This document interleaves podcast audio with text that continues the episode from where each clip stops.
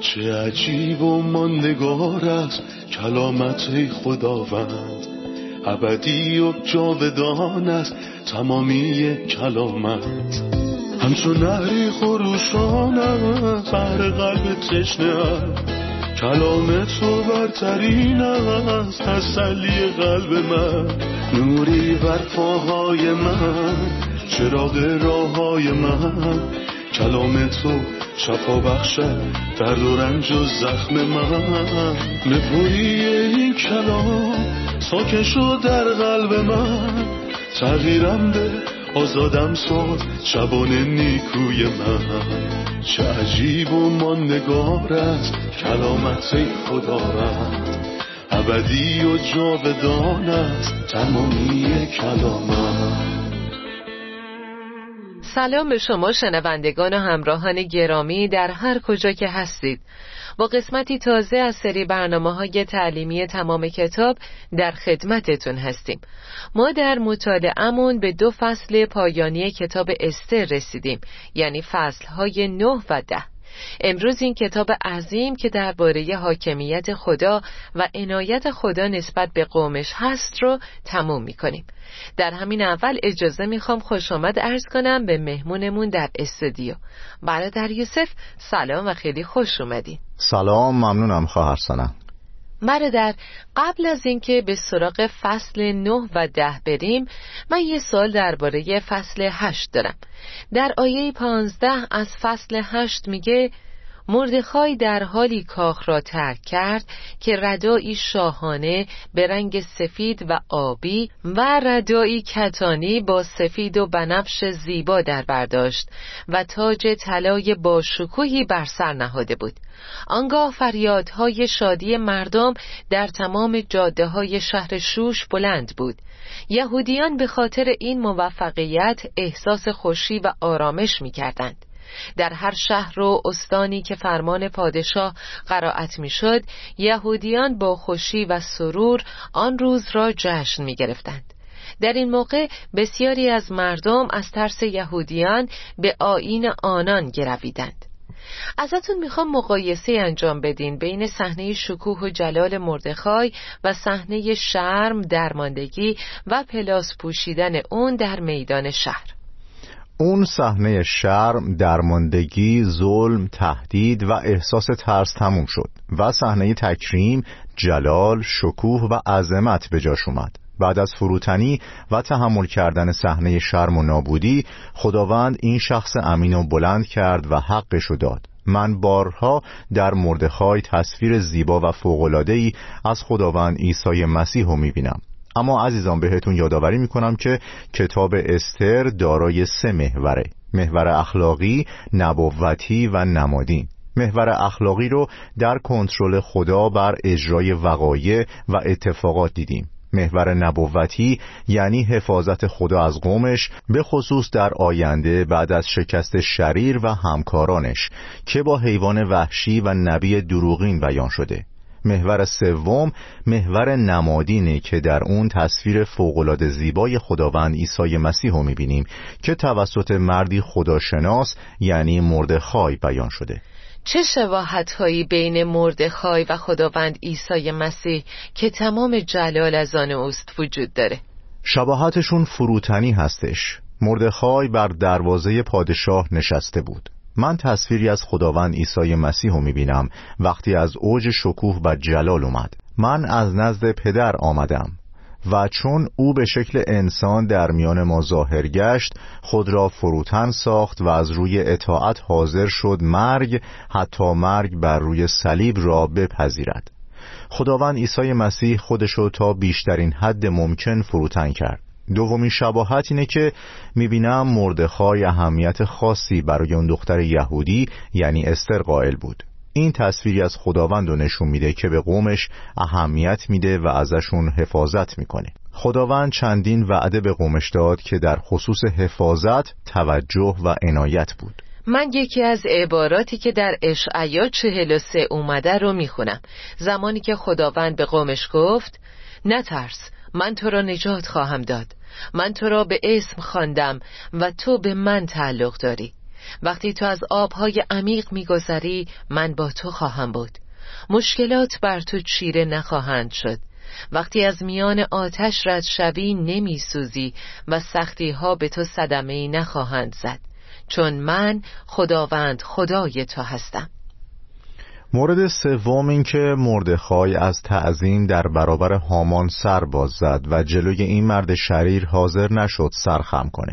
همینطور به یاد داریم که وقتی شیطان به خداوند عیسی مسیح پیشنهاد داد که اگه به زیر بیفته و سجده کنه تمامی ممالک دنیا و جلال و شکوهش رو بهش میده. ولی خداوند امتناع کرد و گفت که مکتوب است تو باید خداوند خدای خود را سجده کنی و فقط او را خدمت نمایی مردخای از شرایط سختی عبور کرد.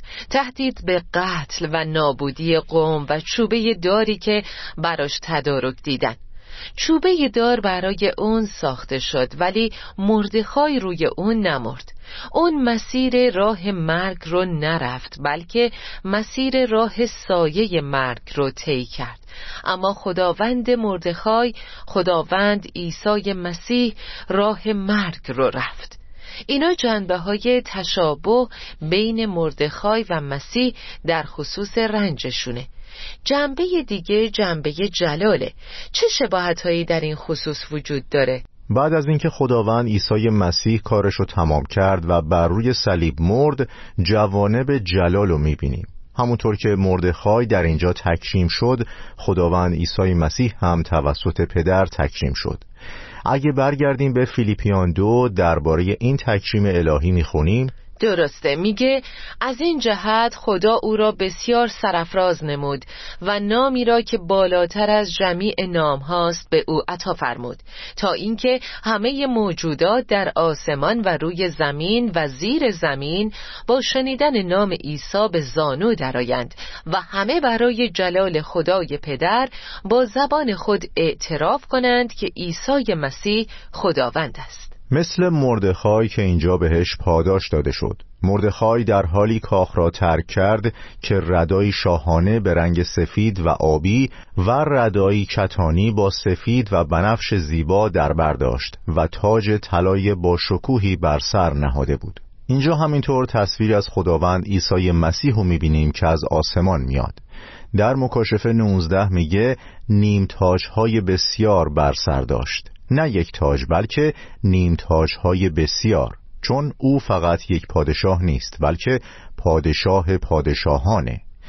بر ردا و ران او عنوان شاه شاهان و خداوند خداوندان مرقوم شده بود. چه تصویر ای از خداوند عیسی مسیح. بعد از پایان دوره هامان که نماد نبی دروغین در مکاشفه هستش و شخصیت دیگه یعنی شخصیت حیوان وحشی سلطنت هزار ساله شادیاور بر روی زمین تحت سلطنت خداوند عیسی مسیح واقع میشه و این چیزیه که در انتظار زمینه وقتی مسیح میاد. و اینم بگم که پسران هامان که با اون اعدام شدن ده تا بودن و این نماد از ده کشور اروپایی یا ده پادشاهیه که در مکاشفه بهشون اشاره شده. درسته. برادر یوسف در فصل نه نوشته شده روز سیزدهم آدار روزی که باید نخستین فرمان پادشاه اجرا می شد و دشمنان یهودیان در آرزوی شکست کامل آنها بودند فرا رسید. اما اوضاع تغییر یافت و یهودیان بر دشمنان خود غالب شدند. در تمام شهرها و استانها یهودیان برای حمله به کسانی که در صدد آزار بودند جمع شدند و هیچ کس جرأت نداشت در برابر آنان بایستد چون در همه جا مردم از آنها میترسیدند. از اونجایی که قوم نجات پیدا کردن و قرار جدیدی به نفعشون و نه به ضررشون صادر شد چرا به کسانی که در صدد آزارشون بودن حمله کردند تا انتقام بگیرن؟ طبعا دشمنان قوم خدا این قرار رو از قبل داشتن که یهودیان رو نابود کنن. پس هر کسی که از یهودیان متنفر بود یعنی از قوم خدا حق کشتن هر یهودی رو داشت. فرمان قبلی این کار رو مجاز می کرد اما در فرمان جدید گفته شده بود که یهودیان حق دفاع از خودشونو دارن و یهودیان از این فرمان به نفع خودشون بهره بردن. پس این بستگی به یهودیان و نگرش مثبتشون داشت تا از خودشون دفاع کنن. بهترین مثال که می‌تونه اینو توضیح بده چگونگی پیروزی مسیح بر شیطان از نظر اخلاقی بر روی صلیبه. تمام قدرت‌های آسمانی و فرمان روایان را خلع سلاح کرد تا ابلیس را که بر مرگ قدرت دارد نابود سازد. او قدرت و اقتدار ابلیس بر ایمانداران رو نابود کرد. ایمانداران رو از بردگی این دشمن آزاد کرد ولی شیطان و همینطور سپاهیان شریرش قدرتمندن و هنوز صاحب قدرت مرگ یعنی ابلیس هست و هر کس گناه کنه حتما میمیره. یهودیان از فرصت بهره بردن. این به چه چیزی بستگی داره؟ این بستگی به داشتن یه نگرش مثبت و استفاده از اسلحه کامل خدا جنگ و ایستادگی در روز شریر بر ضد سپاهیان شر داره. به همین دلیل در نامه به افسوسیان میگه ما را سرفراز فرمود و در قلمرو آسمانی با مسیح نشانید. و میگه زندگی شما شایسته مقامی باشد که به آن خوانده شده اید و همونطور زندگی کنید که مسیح زندگی کرد. خودتون رو برای همچین جنگی مسلح کنید و در روز شریر ایستادگی کنید. از این جهت شما باید زره کاملی را که خدا مهیا کرده است بپوشید. ولی نه به این معنی که ایمانداران این عصر یعنی در عصر کلیسا با خودشون اسلحه حمل کنند و بر ضد اشخاص استفاده کنند. اصلا و ابدا. زیرا جنگ ما با انسان نیست. ما هیچ مشکلی با انسانان نداریم. اما چنان که خداوند میگه با نیروهای شیطانی در آسمان در جنگ هستیم و یگان اسلحه‌ای که در دست ایمانداران هست شمشیر روحه. اسلحه کامل خدا و شمشیر روح که کلام خداست و سلاحها هم روحانی بله اسلحه های ما جسمانی نیست. دعا برای ما ایمانداران یه سلاحه. برادر حکم دوم یه نکته زیبا داشت. میگه با انگشتر سلطنتی مهر کرد و آن را به وسیله قاصدانی که بر سریع ترین اسبها سوار بودند فرستاد. طبق این فرمان یهودیان از جانب پادشاه اجازه داشتند در هر شهری برای دفاع از خود متحد شوند. اگر افراد مسلح از هر ملتی یا هر ناحیه‌ای به یهودیان و زن و فرزندانشان حمله نمایند خب اینجا من واجه های متحد شوند و برای دفاع از خود رو دوست دارم متحد شوند یعنی چی؟ این کلمات به دور هم جمع شدن اشاره می کنن. دور هم جمع بشن تا دعا کنن این اون سلاحیه که ما باهاش می جنگیم دور هم جمع شدن دعای جمعی جلسات دعا. این تنها چیزیه که با اون می‌تونیم پیروز بشیم. درسته. پایه نابودی شیطان بر روی صلیب بنا شد. یعنی حکمی صادر شد اما این حکم هنوز اجرا نشده. پس ما با خود شیطان نمی جنگیم چون کسی که باهاش بر روی صلیب جنگید خداوند عیسی مسیحه. اما در برابرش مقاومت می کنیم یعنی کتاب مقدس بهمون میگه که باید در مقابل ابلیس مقاومت کنیم. بله در برابر ابلیس مقاومت می کنیم اما برای ما اون یه دشمن شکست خورده است. پس نمی جنگیم چون قبلا شکست خورده. ایستادگی نه در برابر ابلیس بلکه در برابر حیله های ابلیس. خیلی زود چیزی که در رومیان 16 نوشته شده به انجام خواهد رسید. و خدایی که سرچشمه آرامش است به زودی شیطان را زیر پاهای شما خواهد کوبید. صحبت درباره دعا شد. به یاد میارم در بعضی از کشورها کلیساها رو سوزوندن و کلیساها رو نابود کردن. ولی روز بعدش ایمانداران در کلیساها جمع شدن و بنرهایی را حمل می‌کردن که روش نوشته شده بود ما محبت می‌کنیم ما میبخشیم ما برای کسانی که به همون ظلم می‌کنن دعا می‌کنیم. من فکر می‌کنم این قدرتمندترین سلاحه. نه مقابله به مثل. محبت همیشه پیروز میدانه و سلاح دعا سلاحی فعال و موثره. یادم میاد وقتی یکی از خادمین رفت اندونزی. مردم دورش رو گرفتن تا یک کلیسا رو بهش نشون بدن و اون متوجه شد که یکی از دیوارها سوخته که در نتیجه آتشی قدیمی دود گرفته و سیاه شده. ولی روی دیوار نوشته شده بود ای پدر اینان را ببخش زیرا نمی‌دانند چه می‌کنند. برای همین تعجب کرد و از برادری که داشت کلیسا را نشونش می‌داد درباره دوده دیوار و آثار آتش سوزی و داستان آیه نوشته شده پرسید. بهش گفت که دهها سال پیش مشکلی پیش اومد و بعضی از افراطگرایان تمام کلیساهای شهر رو سوزوندن و به خونه های مسیحی ها حمله کردند و مال و اموالشون رو غارت کردند. تمام چیزی که از اون همه کلیساها باقی موند همین یه دیوار بود پس بعد از اینکه کلیسا در همون محل بازسازی شد خواستن این دیوار رو نگه دارن تا هر کسی این کارو کرده یادش بمونه همینطور یادشون باشه که خداوند عیسی مسیح بهشون یاد داده ببخشن.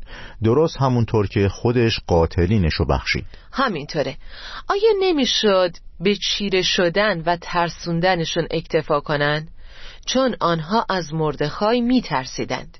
تا حدی که بعضیا یهودی شدند به عنوان یه ایماندار اگه حقوقی داشته باشم آیا باید موضوع رو به خداوند واگذار کنم یا حقم رو مطالبه کنم و اگه باید حقم رو مطالبه کنم آیا این در تضاد با تسلیم خداوند بودن نیست؟ در اینجا منظور چیه؟ من فکر می‌کنم که اگه خداوند به هم این اجازه رو داده که حقم رو بگیرم چرا ازش بهره نبرم پولس رسول بعد از اینکه خداوند زندانبان اهل فیلیپی رو نجات داد در زندان بود. روز بعد چرا باید در زندان میمون تا اونا تحقیرش کنن؟ اون در روز بعد اوراق هویت رومی خودش رو نشون داد و گفت که شهروند رومه. ایشان ما را که اتباع رومی هستیم در مقابل همه و بدون محاکمه چوب زدند و به زندان انداختند و حالا می‌خواهند ما را مخفیانه بیرون کنند. هرگز خودشان بیایند و ما را بیرون ببرند. اون از قدرت یا جوازی که داشت به نفع خودش استفاده کرد تا بیاد بیرون و حقشو بگیره و گرفت. پس مشکلی نیست. تضادی با ایمان نداره که من حقمو به صورت مشروع مطالبه کنم. و همزمان که دارم حقم از راه های قانونی دنبال می کنم تسلیم خداوند هستم. خداوند رو مقدم بر هر چیز می‌دونم و تسلیمش هستم. اون بر قلبهای حکام سلطه و اقتدار داره. اما در صورتی که هیچ راه قانونی برای گرفتن حق پایمال شدم نبود اون موقع چیکار کنم؟ با خوشرویی آن را قبول می کردید چون می دانستید که صاحب چیزی هستید که به مراتب بهتر بوده و تا به ابد باقی می ماند و از مسیح یاد می‌گیریم که خود را به دست آن کسی سپرد که همیشه با عدالت و انصاف داوری می کند و پولس با اطمینان گفت من سخت کوشیدم ولی ناامیدم. با تمام نیرو سعی کردم ولی هیچ توفیقی نداشتم. با وجود این من به خداوند اعتماد دارم و او از من دفاع خواهد کرد. او پاداش زحمت مرا خواهد داد. و خداوند بهش گفت که حقش رو پس خواهد گرفت و گرفت. خوبه که این موضوع رو دنبال می‌کنیم چون بعضی مردم خیلی افراطی شدن. گروهی میگن چشم در برابر چشم و هر کاری می‌تونن می‌کنن تا حق خودشونو بگیرن. و گروه دیگه میگن مسیحی هستن و این سرنوشتشونه که تحقیر بشن و مورد ظلم قرار بگیرن. برای همین حقشون ضایع میشه. کتاب مقدس به همون یاد میده که تمامی راه های قانونی نقشه الهی برای منه تا بتونم ازشون بهره ببرم و به خداوند اعتماد کنم. اگه قانون با من منصفانه برخورد کرد و طرف منو گرفت آمین. پس دعاهام اجابت شدن. اما اگه نه قانون و مسئولین من رو ناامید کردن خودم رو تسلیم کسی می‌کنم که با عدالت و منصفانه قضاوت می‌کنه. اما در هر حال این در مقابلم بازه. خداوند به خاطر عنایت الهی راه خروجی برای گرفتن حقم به هم میده.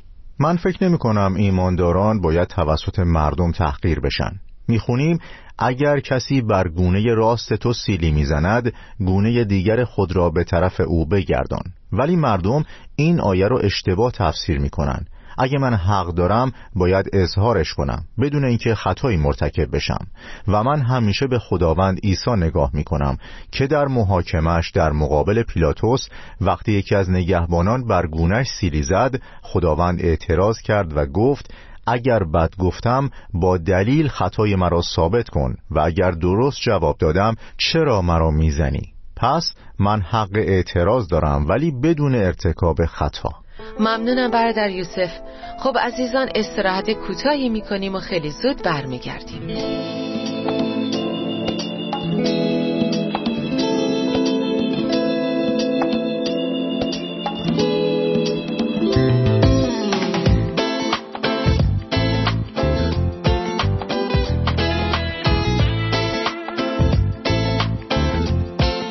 در یوسف در فصل نو به جشنی که قوم برای نجات از فرمان هلاکت به دست هامان برگزار کردن اشاره شده. به این عید پورین می‌گفتن. معنی پورین چیه و این جشن چه ربطی به جشنهای یهودیان داره؟ واژه پوریم به معنای قرعه هستش و یادآور قرعه هستش که هامان انداخت تا در روزی که تعیین کرد یهودیان رو نابود کنه. و اون روز به عیدی شاد بدل شد چون در اون روز خداوند خدایتان لعنت را به برکت تبدیل کرد و قرار بود روز قتل عام باشه. اما تبدیل به روز پیروزی و شادی شد و یهودیان خوشحال شدند چرا که باعث شد که این عیدو هر سال جشن بگیرن. طبعا این عید بر حسب شریعت نیست. اعیادی هستن که اسمشون اعیاد خداونده و مطابق شریعته. چند تا عید هستن؟ هفت عید و شریعت این اعیاد مشخص کرد و همه یهودیان خدا دوست باید این اعیاد که اعیاد خداوند نامیده میشه حفظ می‌کردن. نه به این معنی که صرفا بخورن و بنوشن و خوشحالی کنن و با هم یه جشنی بگیرن بلکه اینها دارای معانی روحانی و اخلاقی هستند که باید در جان هر یهودی حک بشن.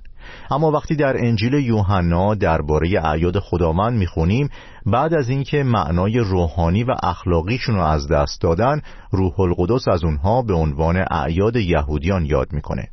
در خصوص عید پوریم و عید تقدیس باید بگم که یهودیان رسم داشتن این دو عید هم جشن بگیرن.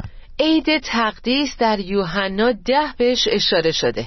هر سال اونا بازسازی معبد و بعد از ناپاک شدنش جشن می گرفتن هیرودیس کبیر اونو بازسازی کرد. پس اونا هر سال بازسازی معبد و جشن می گرفتن عید بازسازی در بین اعیاد خداوند نیست بلکه یه جشن سنتی هستش که دربارش توافق کردند.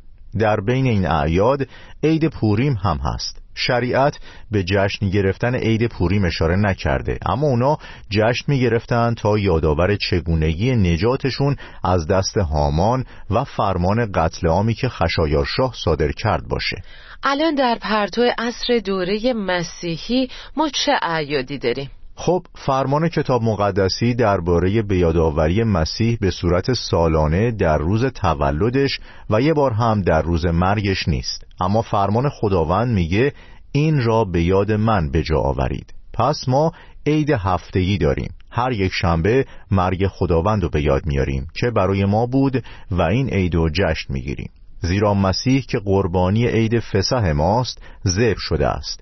بنابراین جشن می‌گیریم و شکرگزار مرگ خداوندیم و در حقیقت باید که هر روز کار خداوند رو برای خودمون و محبت دائمی و احسانش که هر روز صبح تازه میشه رو به یاد داشته باشیم. همینطوره.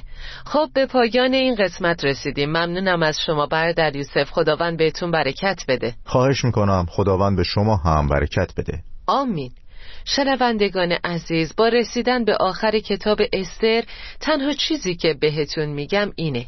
خدا در صحنه حضور داره و او طرف قومشه در هر جا و هر زمان. بعضی وقتا انسان به سهم خداوند دست درازی می‌کنه. در بعضی کشورها به طریقهایی دست ظلم به سهم خداوند یا قوم خداوند دراز میشه. اما خدا در صحنه حضور داره. حتی اگه در صحنه دیده نشه همچنان در پشت پرده کار می‌کنه. او می‌تونه پادشاهان را اصل کنه و پادشاهان را منصوب کنه و کاری کنه که همه چیز برای خیریت آنانی که خدا را دوست دارند باشه. او اجازه آزار رو میده و اجازه میده کلیساها بسوزن و حتی اجازه مهاجرت مسیحیان از بعضی کشورها و اجازه کشته شدن مسیحیان در کشورهای دیگر رو میده. ولی نتیجه و حاصل نهایی جلال خدا و خیریت برای ایمانداران روی زمینه. هر روزه تعداد خیلی زیادی از انسانها وقتی می‌بینن چطور ایمانداران در برابر ظلم و شرارت با احسان برخورد می‌کنن به مسیح ایمان میارن چقدر داستانهای دلگرم کننده هر روزه به وجود میاد. اونا میگن وقتی ما مسیحیان رو دیدیم مهاجرت می‌کنن ولی بازم میبخشن کلیساهاشون میسوزن و همچنان برای کسایی که بهشون بد کردن دعا می‌کنن ما تغییر کردیم و مسیح رو پذیرفتیم آیا این پیروزی به حساب نمیاد؟ خواهران و برادران ایماندار من در هر کجا که هستید قوی باشید و مطمئن باشید. آسمان طرف شماست. و هیچ کس تا حالا نتونسته کلیسا رو نابود کنه چون خداوند گفته که در طول نسل ها پابرجا خواهد ماند. و من بر این صخره کلیسای خود را بنا می کنم و نیروهای مرگ هرگز بر آن چیره نخواهد شد. تا قسمت بعد و مطالعه کتابی جدید خدا با شما. چه عجیب و ماندگار است کلامت خداوند. ابدی و جاودان است تمامی کلامت. همچون نهری خروشان است بر قلب تشنه کلام تو برترین است تسلی قلب من. نوری بر پاهای من. چراغ راه های من. کلام تو شفا بخشد درد و رنج و زخم من. نپوری این کلام ساکن شد در قلب من. تغییرم به آزادم ساد شبان نیکوی من. چه عجیب و ماندگارت کلامت خدا رد ابدی و جاودان است تمامی کلامت